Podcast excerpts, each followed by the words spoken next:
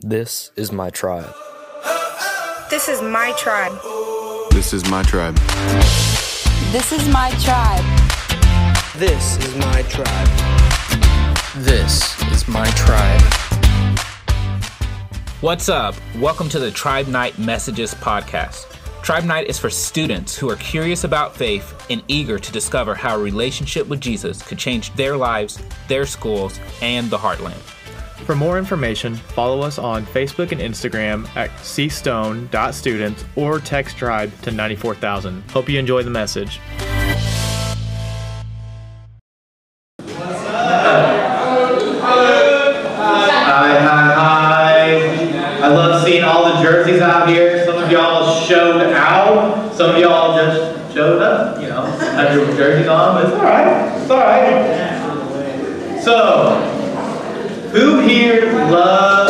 Amusement parks? Raise your hand. Love amusement parks. Yeah, so like amusement parks, they have something for everybody. Like you might be there for the rides, you might be there for the food, you might be, be there for the games, or you might be there just for like the people watching because when there's amusement parks, there's usually tons of people and there's a lot of weird people there. So we're there, you know, just watching, seeing how people interact with others. Um, but there's something for everyone. And you know about, you know what's the worst thing about amusement parks though? The lines. Having to wait and have that patience. There's nothing, nothing worse than having to wait an hour or two for one single ride. Or having to pay super, uh, a super amount for one snack, like $20 for a hamburger or something crazy. And some of you, like me, probably complain the whole time you're there because it's hot, you have to wait, stand in the line. But still, we wait because the joy of what you're waiting for is worth the wait. So, I've been to a lot of amusement parks. I've been to Disney World, I've been to Disney, uh, Six Flags, I've been to Holiday World. You know, anything close, I've probably been there just because that's what me and my friends like to do. We like to go hang out with each other and spend, that's how we try to spend time and have fun. But every single time I go to the amusement park, there's at least one ride to wait an hour for. And I remember one time, we went to Six Flags, and I was in line to ride the Batman roller coaster. And I was so nervous because one, I do not like heights. I am deathly afraid of heights. Two, I was afraid of death.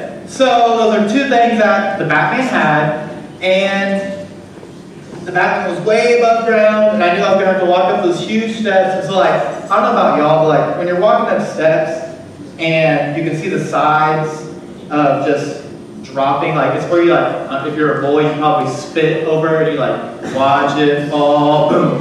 But like when I'm like taking steps and I get nervous, I'm like shaking, I'm like kind of like that, and like I, I just scoot, like hope no one bumps me, because for some reason in my head I think I'm gonna get bumped and then fall over the sides. But like that's not really realistic. But so I was like just trying to hype myself up. I'm like, okay, okay, you can do this. The ride's gonna be awesome. So we've been waiting here for like an hour and a half. And my cousins are like hyped, and my cousins and friends are like hyped, like, you know, we love rides, we're gonna do this, we're super pumped to get on the Batman, because I guess they're not afraid of death like I am, but they were like super excited. And but guess what? So we're we're finally next in line. I'm like, okay, we're, we're about to do this. I'm like shaking, I'm so nervous. And then guess what happens? It starts pouring down rain. Like just a flood comes. And I was like, oh thank goodness. I don't have to ride this ride. And so but the next thing I'm like, oh gosh, I gotta like walk walk down all these steps. But when that rain came, I was super excited. I was like, okay, I didn't have to prove that I'm a chicken to all my cousins and friends, but I still did this. And I, I thought it was going to be worth the wait. I thought it was going to be worth all the fear that was happening in me. But, let's be honest, sometimes waiting can be a lot more difficult and complicated than just standing in line for a few hours. Maybe you waited on a really important test and it didn't come out, come out how you needed it to be. Or to see if you made it on the basketball team or volleyball team or soccer team and you spent all those hours the, in the gym, on the field, you didn't make the team. Or it was just your parents didn't work out. Or see if your best friend would change their behavior. Or maybe that guy or girl would finally call you. But we've all been there. we've all had to wait on something, or been told no, or ended up not getting what we wanted, when we wanted. And that kind of leaves us frustrated and disappointed, and sometimes even hopeless.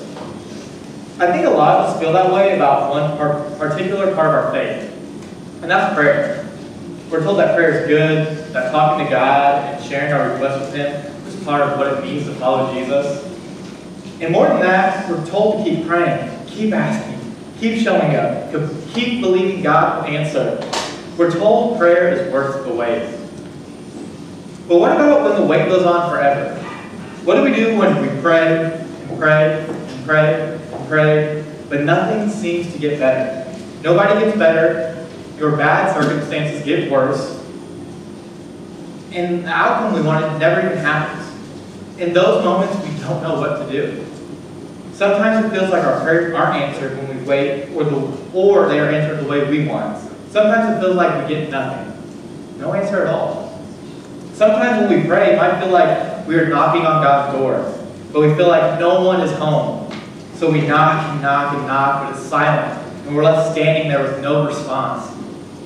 We get discouraged, we're disappointed, or so we just stop praying. We stop asking, we stop turning to Him. After all, if He didn't answer our prayers before, why should we believe He ever will? This is one of the biggest struggles most people have. I know I've had it when it's come to my faith. But here's what I know to be true, and that has been proven to be true. God loves us, God is working for our good, and God hears us when we come to Him. God hears us knocking, and there's so much more in this whole prayer thing that we can possibly see. So, just to give you kind of a story of why we've been talking about parables, we've been talking about the word repeating. So, I'm just going to talk a little bit about that. So, Jesus knew his followers would have these type of questions, and that's why Jesus spent so much time on earth, trying to teach them more about God and the way he works. Jesus taught through parables a lot of times. And these stories have been repeated over and over thousands for thousands of years. And that's not just because Jesus told them, but also because Jesus used parables to teach people about who God is in a more simple way. Jesus used parables to explain compl- complicated things like our faith, like prayer, that everyone can understand. Not just followers of Jesus, but everyone. So let's look at a parable, parable that was recorded by one of his followers. So it says, Then teaching them more about prayer, he used this story. Suppose you went to a friend's house at midnight, wanting to borrow three loaves of bread. You say to him, A friend of mine has just arrived for a visit, and I have nothing for him to eat. And suppose he calls out of his bedroom, Don't bother me, the door is locked for the night, and my family are all in bed. I can't help you. But I tell you this, though he won't do it for friendship's sake, if you keep knocking long enough, he will get up and give you whatever you need because of your shameless persistence. So let's break this down. Jesus is telling us telling a story about a guy who needed food to share with a visitor. He went to his neighbors and knocked on the door and asked for food. His neighbor was like, nah, I'm tired, I cannot help. Like, I, I ain't getting out of bed for you. And so most of us would get mad at our friend for being lazy and unhelpful, and we'd probably give up and just go home, and our friend, we'd both, you know, just leave hungry. But Jesus told the person to do something very different. He encouraged them to keep knocking, keep asking, to keep waiting on an answer. Because when they did, their persistence, the fact that they didn't give up, would pay off. So let's see how Jesus wrapped up the story.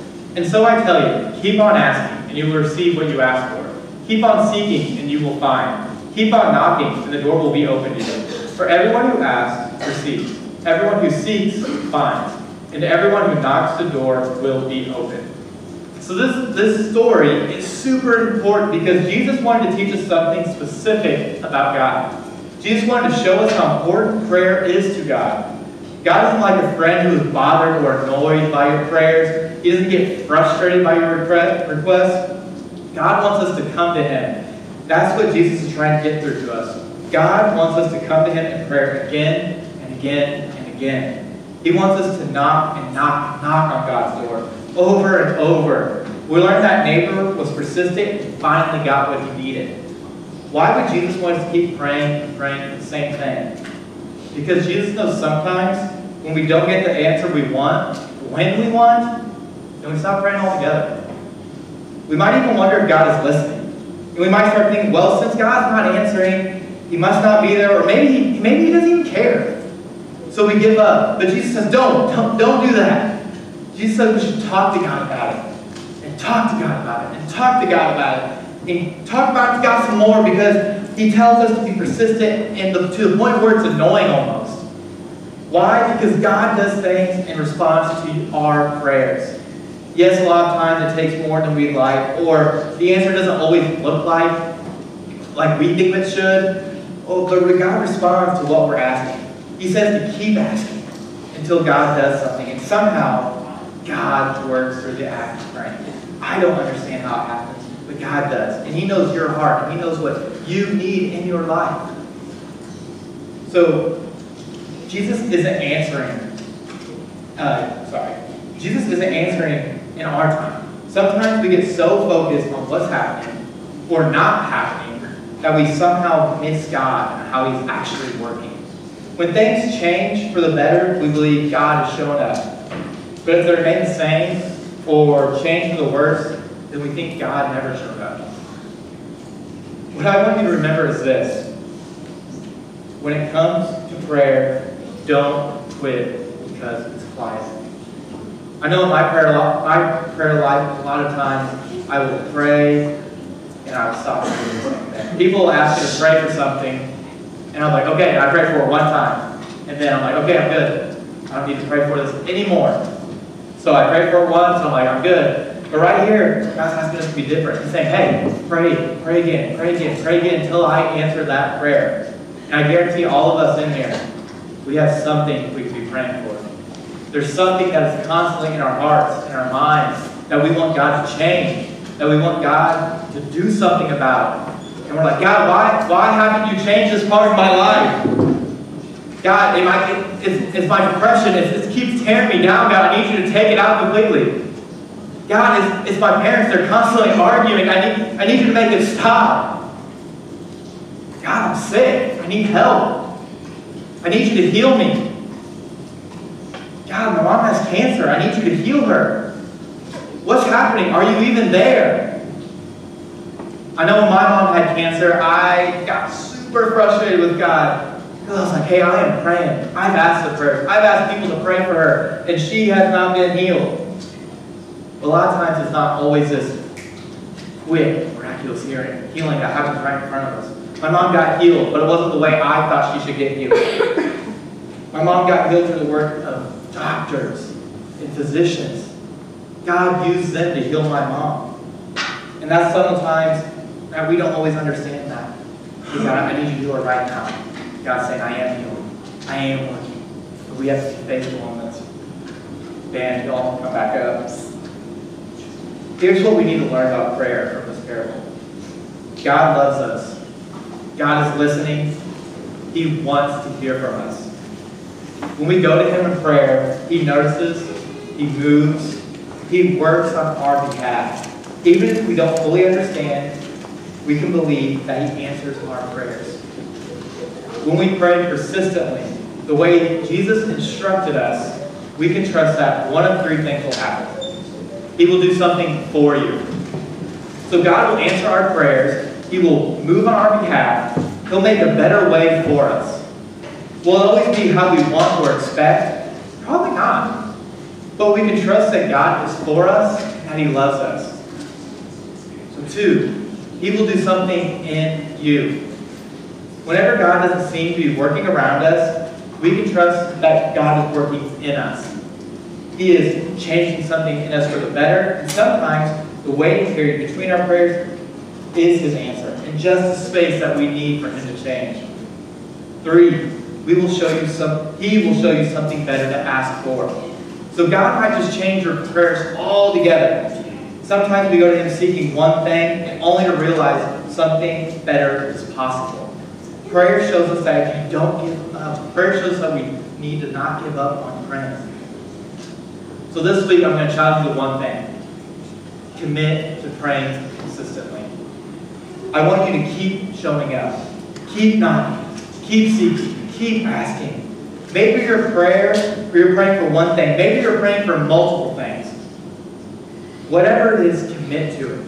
Pray for it over, and over, and over. Be in constant prayer for it. Look for how you see God doing something in your life for you, for the better of you. I believe no matter what, you'll see God move in your life. Remember, guys, do not quit because it's quiet. Let's pray. Father, I thank you so much for what you're doing in the lives of Tribe Night and students here.